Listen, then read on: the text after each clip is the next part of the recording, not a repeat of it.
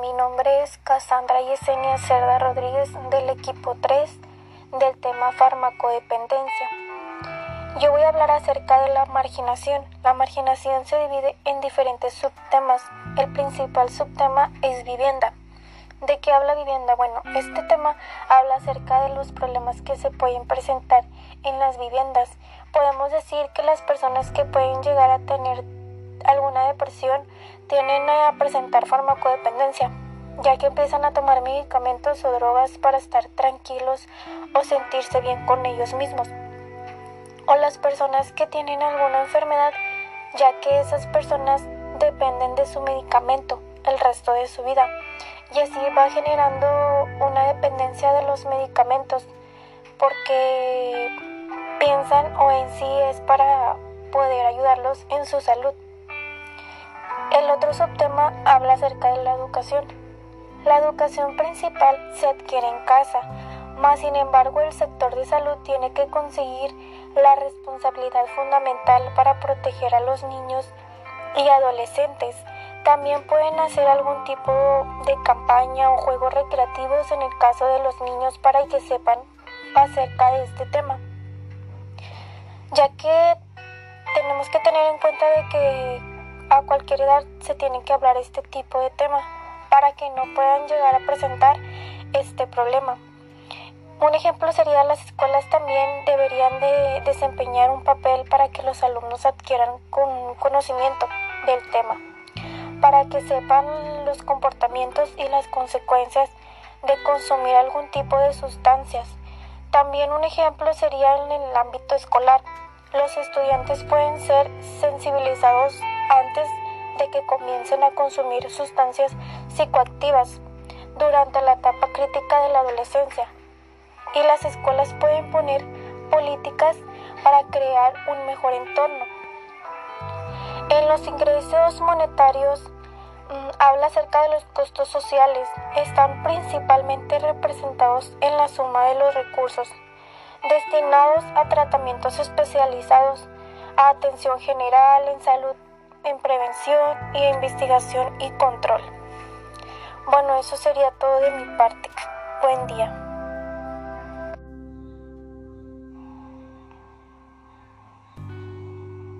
Buen día. Mi equipo es el número 3 y mi nombre es Lorena Lisbeth Cárdenas Bautista. Yo les voy a decir la definición de farmacodependencia. Farmacodependencia o dependencia de drogas, de acuerdo con la OMS, es definida como el estado psíquico y a veces físico causado por la interacción entre un organismo vivo y el fármaco. Es caracterizado por modificaciones del comportamiento y por otras reacciones que comprenden siempre un impulso incontrolable por tomar el fármaco en forma continua o periódica. Esto con el fin de experimentar sus efectos psíquicos y a su vez para evitar el malestar producido por su supresión. Se entiende por farmacodependencia a aquella situación en la que la administración de algún medicamento ha derivado en la articulación de una conducta de búsqueda y consumo que no se ajusta a la dosis terapéutica y que acaba generando un prejuicio grave en la vida de la persona y de su entorno. Y todo esto se refiere a que un individuo, o sea, una persona, tiene una adicción o dependencia de drogas y pues esta sustancia la usa de manera compulsiva a pesar de los efectos negativos o peligrosos a su salud. Cuando hablamos de estado físico o psíquico, nos referimos a que el individuo depende por adicción o por hábito. Y estamos excluyendo a aquellos individuos que llegan a usar alguna sustancia en forma eventual, ocasional o circunstancial. Hola, ¿cómo están? Mi nombre es Melissa. Del día de hoy voy a hablarles de las causas por las que las personas llegan a ser farmacodependientes. Entre algunas de estas está el sentirse bien o simplemente por drogarse, así como para relajarse o aliviar tensiones. Este motivo suele ser muy común para muchas de las personas que presentan problemas, tanto familiares como laborales, entre otros, ya que suelen hacer este tipo de cosas para tratar de olvidar o simplemente no tomar la responsabilidad de aquellos problemas que surgen en su vida. Otro de los motivos es el reducir el apetito o aumentar el estado de alerta uno de los más comunes entre los jóvenes es el experimentar los efectos mentales de la sustancia, así como la aceptación de las personas o por socializar. Este, como ya mencioné, es muy común entre los jóvenes ya que sienten la necesidad de ser aceptados por un grupo o por sus mismos amigos. Aún así, este suele ser el inicio de muchos jóvenes para hacerse adictivos a algunos tipos de sustancias y asimismo con ello sentirse superior a los demás y sentirse aceptados por su grupo de amigos o por la socialización. Uno de los motivos también por los que mucha gente consume algunos fármacos es para la utilización de de las sustancias para la mejora de la concentración y el desempeño académico o laboral. Y así como estas causas existen muchas más por las que muchas personas consumen fármacos y se vuelven fármacos dependientes. Buen día, mi nombre es Cielo Anaya Alcántara Contreras y a mí me tocaron las consecuencias de la farmacodependencia. Hay dos tipos de consecuencias que son las psicológicas y las médicas. Algunas consecuencias no suelen notarse al principio ya que el cuerpo se acostumbra a estas sustancias y no lo, y no lo refleja o genera una respuesta menor.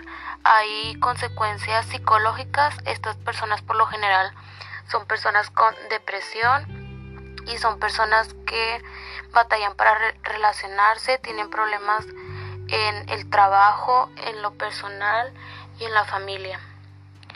Si la dependencia no se trata puede llegar a ser muy peligrosa. Estas personas aumentan con el paso del tiempo el consumo de drogas en cuanto a frecuencia y cantidad por dosis, ya que el cuerpo se adapta a la cantidad a la que está acostumbrada y genera una respuesta menor. Este aumento en el consumo puede resultar en sobredosis e incluso la muerte. Algunas consecuencias son depresión requerida en el abuso de drogas, sobredosis de drogas y las médicas que son endocarditis bacteriana, hepatitis, tromboflebitis, embolos pulmonares, desnutrición o infecciones respiratorias causadas por consumo de drogas intravenosas. Recordemos que estas son solo algunas consecuencias, ya que las consecuencias pueden variar dependiendo del tipo de persona, de la edad y del entorno con el que viva. Mi nombre es Nicté Karime Fuentes Hernández y voy a hablar sobre las estadísticas de la farmacodependencia. Como objetivo principal, tenemos el conocer las prevalencias y las variaciones estatales del consumo de drogas aquí en México, con base a la encuesta nacional de consumos de drogas, alcohol y tabaco, ENDOCAT. Hay que tener en cuenta que hay una variación de edades en donde se encuentran adolescentes y adultos que varían de desde los 12 años hasta los 65 años de edad. Esto va a ir variando también acorde al lugar en el que se rodean y todo ese tipo de cosas. Por decir, que estén rodeados de familiares o que ya tengan antecedentes con familiares, todo esto va a influir día con día a que los adolescentes, los jóvenes o los adultos se vayan involucrando en ese mundo de las drogas. Voy a dividir esto en tres grupos. La primer grupo es de los adolescentes que van de los 12 a los 17 años de edad. El 6.4% ha consumido drogas por primera vez o ocasionalmente. El 3.1% el último año y el 1.2% en el último mes. Hay que tomar en cuenta que el 6.6% son los hombres y 5.8% las mujeres. Esto quiere decir que hay una mayor tasa de prevalencia en que los hombres tomen ese tipo de sustancias a las mujeres. El 5.3% ha consumido marihuana, 1.1% cocaína, 1.3% inhalables y en el último año el 2.6 marihuana, 0.6 cocaína y 0.6 inhalables, siendo estas tres las que son más comunes y más usadas. En la población adulta, las más comunes son la marihuana y la cocaína y tienen una prevalencia del 12.8% y 5.2%, mientras las demás drogas están por debajo del 1.6%. Hola, mi nombre es Daryl Stephanie Rodríguez Hernández. Soy el número de lista 30. Población adulta. Son de 18 a 34 años. El 15% ha consumido cualquier tipo de droga. 22.8% son hombres y 7.6% son mujeres. El 5% en el último año, 8.2 son hombres y 2.0 son mujeres. El 2.7 en el último mes, 4.8 son hombres y 0.7 son mujeres. En este grupo se encuentra una mayor tasa de prevalencia de consumo. El 14.5 ha consumido drogas ilegales, 22.6 son hombres y 7.0 mujeres. 4.6 en el último año, 7.8 hombres y 7.6 mujeres. La marihuana y la cocaína son las drogas más consumidas. Tienen una prevalencia de 12.8% y 5%, mientras las demás drogas están por debajo del 1.6%. En población de 35 a 65 años, 7.5% son 13%, 13 hombres y 7.8 mujeres. 7.7% son drogas ilegales, son 13.14 hombres y 13% mujeres.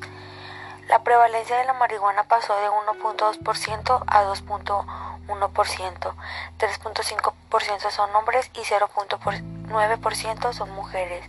Y la cocaína se mantuvo estable.